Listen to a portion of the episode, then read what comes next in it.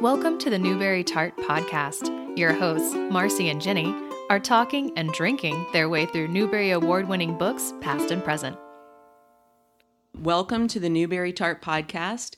Today we are speaking with Kathryn Lasky, uh, the author of the 1984 Newbery Honor Sugaring Time. I'm Jennie. And I'm Marcy. And today we're talking with Miss Kathryn Lasky. Hi. Well, it was a long time ago that Newbery. As a matter of fact, I can't even remember what year it was. You know, because you write the book, and I remember.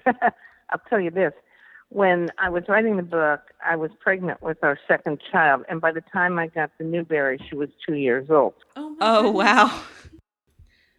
So, one thing we wanted to ask, and this is kind of a frivolous question, but um, during our podcast, we do uh, an adult beverage kind of tied into the book um, that we sip on while we're discussing the book. And we've actually already done sugaring time, but we were wondering if you have a favorite um, adult beverage. Not really. I kind of like them all.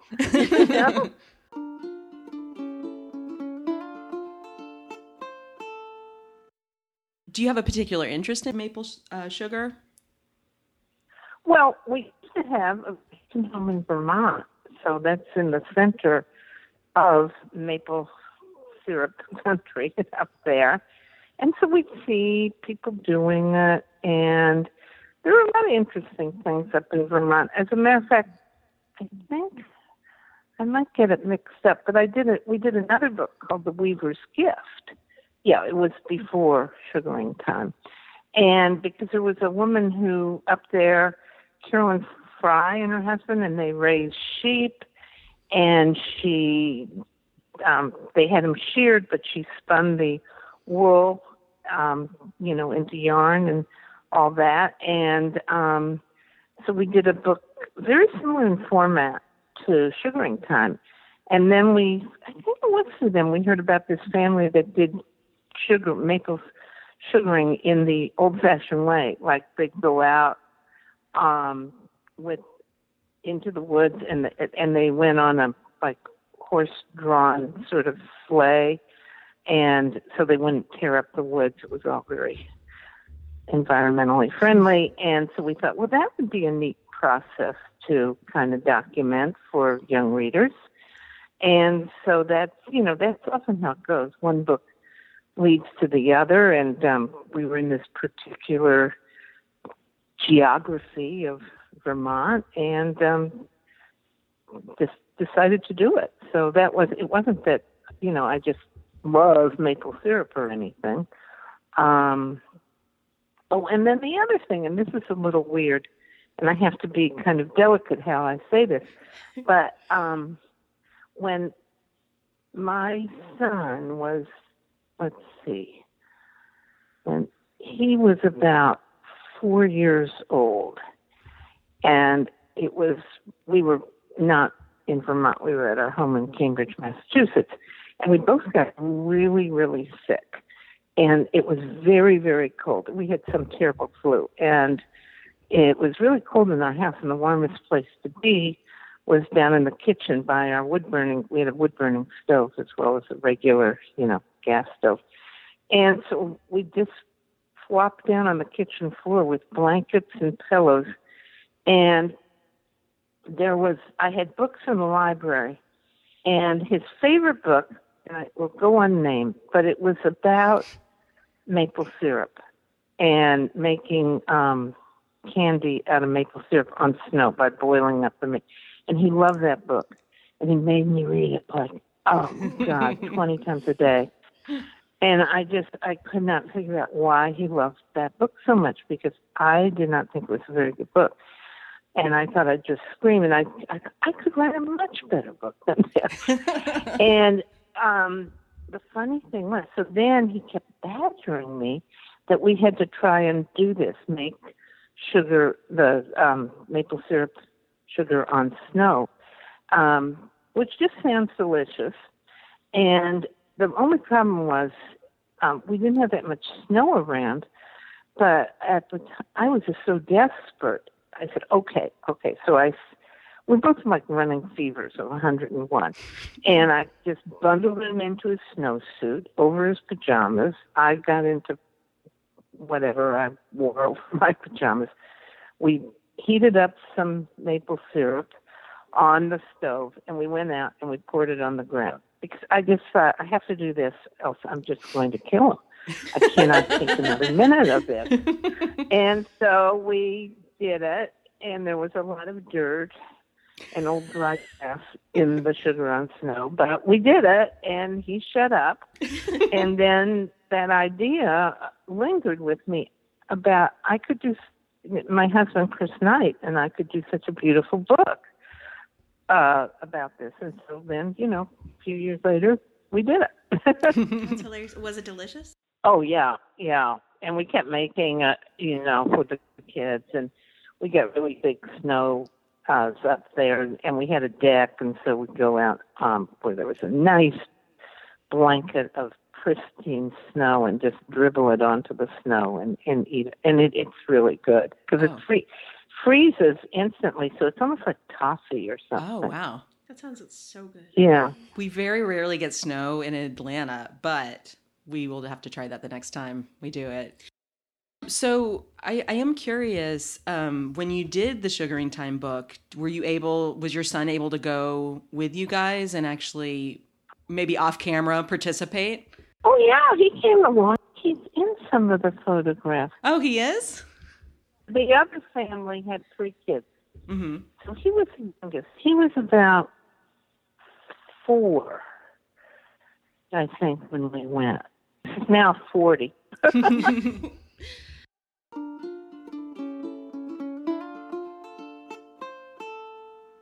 memory um, in particular that stands out about writing Sugaring Time? The memory I remember most is that we, we did this on skis. Oh, and wow. so I yeah, we did it on skis. He would take the wagon at certain points. You know, I should have I should have the book right here to refresh my memory. But we would follow on skis. And that's what I guess if there are any pictures of our son Max, it mustn't have been when we were skiing out into the woods to where the taps had been put into the trees. Um, because he wasn't skiing yet. But sometimes I think Chris would take him on his back or something, but not when he was shooting. Maybe it was when we were back at their house. There might be. I, I don't. I doubt if there's a picture of him in the book. There were three kids in the book. I mean, their children. But I remember skiing, and I was pregnant. so, and I was puffing through the snow, and I, you know, had my notebook with me, and I'd write down, try to catch some dialogue and stuff like that. And um, you know, so uh, that's that's one particular memory. I'm thinking that I was not. Let's see, our daughter was born in August, and this was March. So I wasn't really that pregnant yet, I guess, because um but I, I remember my my snow outfit or my ski suit feeling a little tight around the middle. and um but that's mostly it. And then just, you know, working on it, refining that and um working with Chris on the pictures and that's you know, when you we've done several photo books together, my husband and I, and then then that's different, of course, doing when the illustrator is not your husband, but um, Chris might say to me, "You know, I have this great picture here. I really want to use it. Can't you write something that there's that would give an excuse for using this picture?" And that's the way, you know, we've done 17 picture books. I don't know how many picture books we've done together, maybe not 17. But we have a good way of working together. We haven't done a picture book together in years, so. Do you think that? Um, do you think that's one of the reasons why you have so much? You've done so much nonfiction that's based on nature and and kind of the natural world. Well, possibly uh, that led me into it, but you know, I'm just so interested in the nonfiction side of of life, um, and um, you know, I just have a lot of questions, and I like I love doing research, so you know that that's fun to do. Of course, actually, I have to do as much research for my um, fiction books as I do for my nonfiction books. So, yeah, but um, possibly. And I always, I was never a very terrific science student. It sort of scared me. Well, they taught it in a very anemic way when I was in grade school and even high school. Mm-hmm. Oh, it was ridiculous. And when I got to college, I was sort of really scared of taking any science. But I did take, I had to take a biology course and bio and zo- zoology. And I was sort of interested, but I never felt like I was really a great science. So I, I didn't think that I could, you know, pull off majoring in science. I just took the bare minimum requirements. I think it was after college I relaxed a little bit and say, hey, I don't have to get a grade on this. I don't have to take a test. And I started reading and just, and then I remember when my daughter was about two years old. And so my son at that time was seven years old. We lived in Cambridge. And I just thought, you know, I'm just up to my neck in diapers and all of that. When I'm not doing that, I'm I'm writing these other books. But I thought I need to do something to get out of the house. And so um, I was really close to Harvard, so I started auditing some science courses at Harvard. Everybody was so surprised, and they said, "Oh, do you want to, you know, audit so and so who's a foremost something or other in American literature or do Shakespeare. I said, I've done all that. you know, I did that as an undergraduate. I'm going to take all the courses I was scared to take and just be an auditor and not have to take a test. and I began with, I started auditing Stephen Jay Gould, who was just unbelievable. Um, what was it called? History of the Earth. and it encompassed geology, evolution, everything. And he was just such, um, I don't know if you knew of him. He died 15 years ago, probably, but he was a great, I guess you could say, kind of amalgamator of all this and philosopher of science. And it was just a great place to begin. So, yeah, so that that's how I started getting really into nonfiction.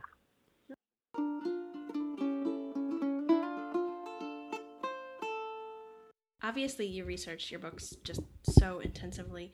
Do you have a favorite of your uh, research experiences? Well, it depends. Um, certainly in nonfiction, I loved the rainforest, the most beautiful move in the world, um, the one about the canopy of the rainforest. It was at a time when everybody was, a lot of people were doing rainforest books, just all over the place. And um, I just decided, and we had taken a trip with, um, by this time the kids were much older, 10 and 15. We'd gone to the Galapagos, and then there was this thing where we could do this rainforest expedition. And so I just found it very interesting and such a complex environment, ecosystem and although it seems odd, the part that interested me the most, and it's odd because I have such a fear of heights, was the canopy. And so you could climb up this ladder that wound up through a kapok tree, way, way up into the canopy, and you'd see birds and monkeys and just all sorts of life and maybe it was because I was so scared once I was up there to come down again, but I sat up there for a couple of hours. I thought, why hasn't anybody just done a book just focuses on the canopy? Because there was just such a richness there. I couldn't believe it. So, um, I think that was my favorite research experience for a nonfiction book. Yeah. And what was it like going yeah. to the Arctic for your new series? Oh, cold. and that was uh that was great too. I was um of course it's a totally different landscape from the canopy of the rainforest, uh, needless to say. It's very vast. It's so vast and it's so barren and it it seems empty, but it really isn't once you start kind of noticing things. and I found just undescribably beautiful. Um, the light, everything, and so I really liked that a lot. You know, yeah, got a lot out of it. I find ice very, very fascinating. So, um, when you went out, were you on a like a mixture of a boat and on land, or? No, there was everything was frozen. Mm-hmm.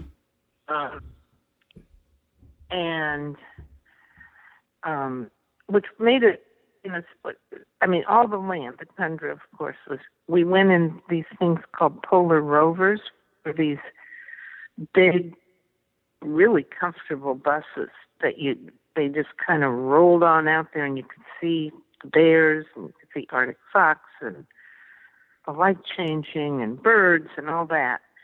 Um, but we were at the end if we'd come a little bit earlier, the Hudson Bay wouldn't have been so solidly frozen, so we would have seen more bears up close. But as soon as the water freezes, they go out. The bears go out on the hunt on the ice to hunt seal, and they, you know, still what's called still hunting. They wait by seal breathing holes, and then if a seal po- pokes his nose up and takes a breath of air, they snatch him. Hmm. And so most it was mostly frozen. So they had mostly gone out there, but they the tour company, which was um, Natural Habitat, they felt sorry for us, and so they um, normally it would have cost five hundred dollars for each of us to go out in a helicopter over the ice, but they gave us that for free. So we spent a whole afternoon in a chopper just swooping over Oh wow. the frozen frozen Hudson Bay. Oh, it was really neat. You'd see a mom, uh, polar bear out there with her cubs tumbling around, and see them sort of poking their noses out of the dens. I didn't see a seal kill, but um, yeah, you could see the remnants of one. I remember seeing red splashes of snow on the uh, ice. Um, but it was it was really neat. Yeah.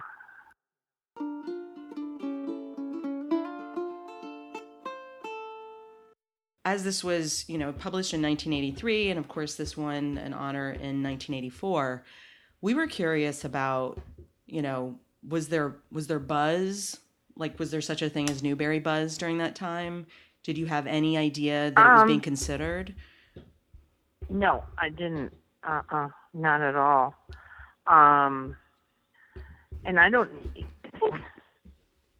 I, I don't think back then there's there was so much buzz. Now there's always kind of buzz. Mhm. I do remember before that book, my editor had called me to tell me there was buzz about my novel, The Night Journey, but that didn't happen. so, um, but, um, but there wasn't. No, I first of all, I think. Now, correct me if I'm wrong, but I think this was the first nonfiction or photo illustrated book that won a Newbery honor. I think it may well have been. But that's something that's something you could check on. But afterwards, there were ones. I mean, Russell Freedman Yeah. um, and some other people had had either gotten Newberys or Newbery honors. So it, it was kind of out of the blue for for me, really. What was it like to get that phone call? Well, as I said, it was a long time ago. I if kind you of remember. I I don't know. I just um the this nice librarian lady and I can't remember and she just said I just want to tell you your your book is a Newbery honor and then I um said, oh, I think I was still in bed. I called kind of early and I started kind of hopping around or something and then I remember um I told my best friend, she's down here now in, in her own house. Uh, we're in Key West. And she said, Well, this calls for champagne. And she came over in the afternoon with a bottle of champagne. And I, that's, we sat in my study. I was um, I love my study, and I have this red and white striped couch, and we both drank a glass of champagne, and you know, it was really fun. And I, I also remember that there was something wrong with our phone line back then. It was with the whole neighborhood, and when I won that award, it was for, you know, Macmillan, which no longer exists existed then. I mean, they were bought by Simon and Schuster, I think. I remember the president of Macmillan called me up to congratulate me, and I had to keep apologizing for the crackly interference on the line. you know, then you know, I went to, uh, I went to the. It was in Texas, I think, that year. That's where they presented awards, and of course Beverly Cleary won for mm-hmm. Dear Mr. Henshaw. So that was really exciting, and I just I just love that book. It is. It's a great book. I know she recently had a hundredth birthday. Um, I believe she's 102. Um, we good lord. Yes, we've been trying to get in touch with her, but she keeps being asleep. So, which is totally. I mean, she deserves every nap.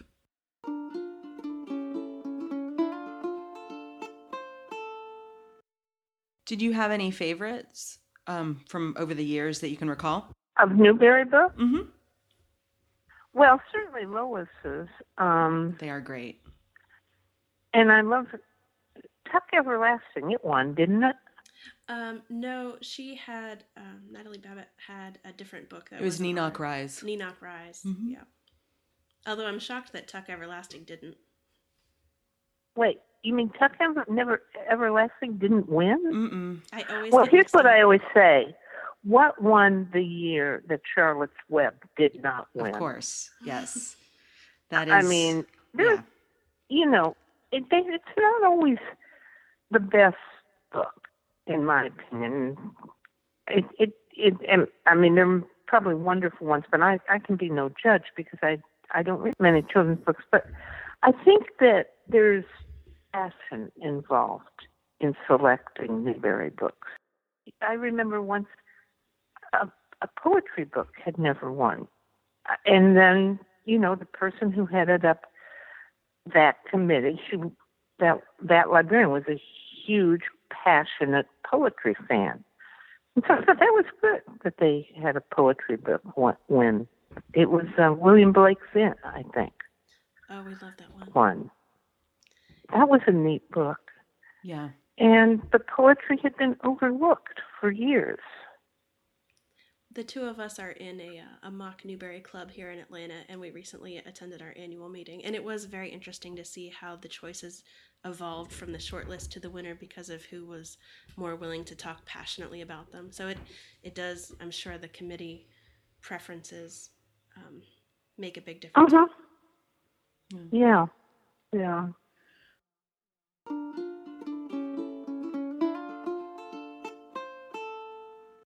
Did you feel like getting the Newbery Honor um, changed your career?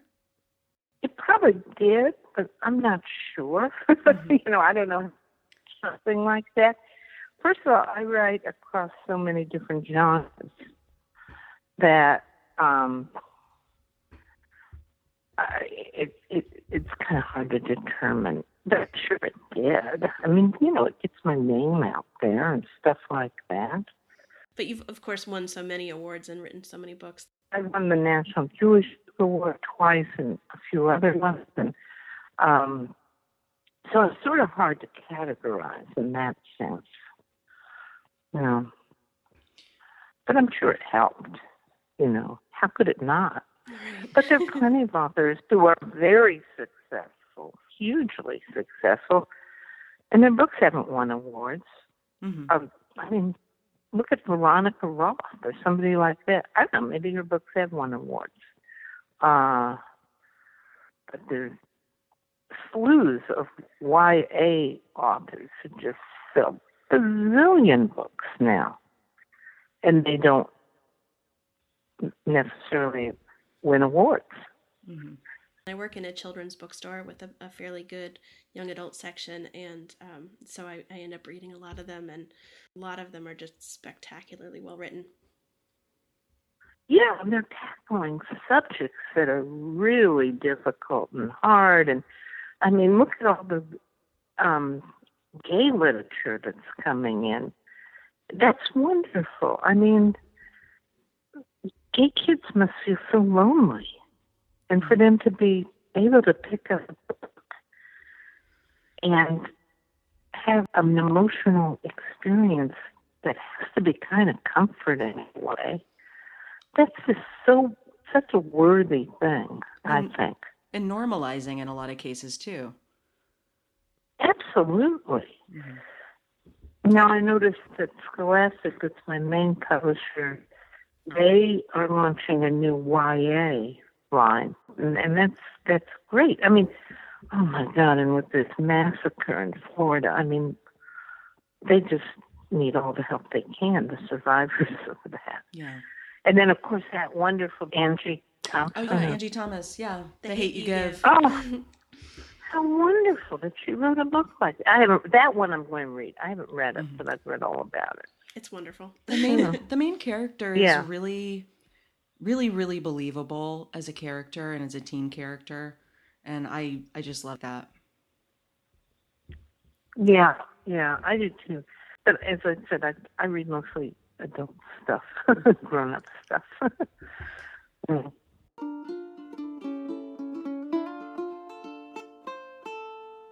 Does anything stand out to you about the Newbery ceremony in particular? Any just little memory You mean when I was there? hmm when you were well, in I'll tell you Texas? one thing. Yeah, I was in Texas. I'll tell you one thing before I went. Once every librarian that I knew called me up and, and said, "What are you wearing?" And I said, I don't know, I don't know. But I, well, back in those days, um, well, I was just so thankful I didn't have to give a speech. You just kind of stood up. They didn't even make, nowadays, they, I think they have a medal that they give you that, you know, says Newbery Honor. But, and you have to kind of walk up there. But I just had to stand up at the, the table where I was sitting, which was just fine with me. um, and I just felt kind of, you know, they have that where the winners sit up in Newbery Caldecott people it's on that stage and everybody watch you eat. that sounds horrible. that doesn't sound like a prize or an honor. It's a punishment. yeah, and they do, you know, they serve wine and everything. Well, I was so scared I wouldn't even have a swallow of wine until after I stood up. Um, so, you know, it's just one of those big ceremony things. I've never been a very into big ceremonies. I get nervous, mm-hmm. sort of stage. I mean, I can speak. I've spoken all over the place, but it's a little different than an award ceremony. So, but it, you know, I remember it and all that. I, I do remember. We took our kids. Not we took our kids and a babysitter, so they didn't come to the Newbery dinner. But we were um, staying in this fancy hotel in Dallas. I guess yeah, it was Dallas. And so you know you, you're there for a few days, and um, you know, the babysitter wouldn't mind the kids, but we'd be with them. So I had come down. I was really excited because Meribah, um, I bought her a really pretty dress to wear for something. I mean, she wasn't going to any fancy dinner. Babysitter would take her with. But anyhow, we came. Yeah, I was I was going to meet my editor and um, the person who was in charge of marketing and a few other people in the bar, and they said, oh, you know, bring the kids down. So you know, Max was in his little bow tie and jacket, and Meribah was in just just adorable dress, and the bar was sort of it was well, it spilled out into the lobby, and um, I don't know whether you knew, you know who Charlotte Zolotow was. oh yes. She, she was a very famous editor, hmm and um, at Har- HarperCollins, and Bill Morris was the school and library marketing person, and they were sitting at this coffee table in the lobby, and they both were drinking martinis, and they were Texas-sized martinis. I mean, they, were the most gigantic martini glasses I'd ever seen. Of course, it's Texas. And they had the biggest olives I'd ever seen in them. And Arla and Minerva just loved olives. And her eyes sat on that. She tore right across that body, plunged each one hand in each martini glass, and got the without spilling, without spilling them. And she was she was two years old, and oh my god. Well, they thought it was a riot. They were such good sports about it. It was really cute. that, and I'd say that that was my um, most enduring Newbery memory. That's a pretty great one. Year old dad. yeah, yeah.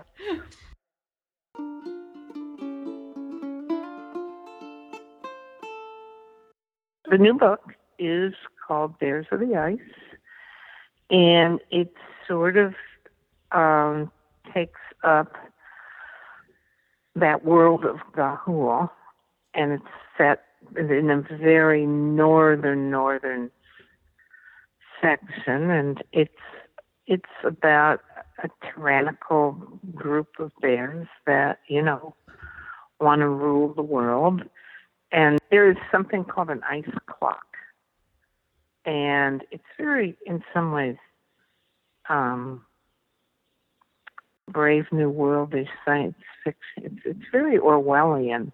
Hmm. Uh, and they kind of worship this clock. And, but it's, they it's a false god. And through that false faith, they are manipulating creatures. Wow. And of course, it starts out with two little cubs who are orphaned. Um, but I don't want to give away too much. it comes out, I think, February 27th. Look at the website. And then I just completed the second one, which will be out in the fall. And I'm just working on the third one. If you go to my website, and then the Scholastic website has a whole bunch of stuff about it. They have, well, that video of us in the Arctic, but they they put up all my research books because I not all of them. I mean, I use more than a hundred book, research mm-hmm. books, but we gave a list of my top, I don't know, eight or something. And then there's an interview with me and the woman who went writes the Foxcraft books. Oh wow! So there's a lot of really good stuff on that Scholastic website. To close us out, uh, you were telling us that your daughter Meribah, she has a new podcast out. Yeah, it's called The Promise. It's really interesting. It's what?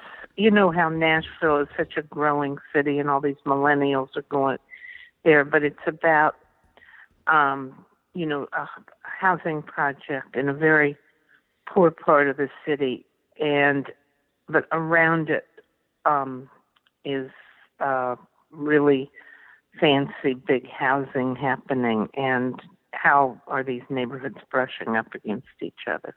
It's really good. Wow that sounds that sounds very fascinating. Thank you so so much for taking the time to talk with us and um, we can't wait to read your new book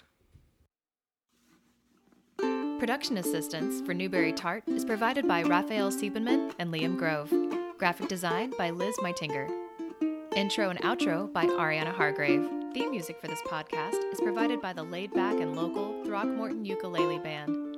You can hear more of their music on Facebook. Find more Newbery Tart episodes at iTunes, Stitcher, or wherever you listen to your favorite podcasts. Our website is Newbery Tart. That's N E W B E R Y T A R T dot com.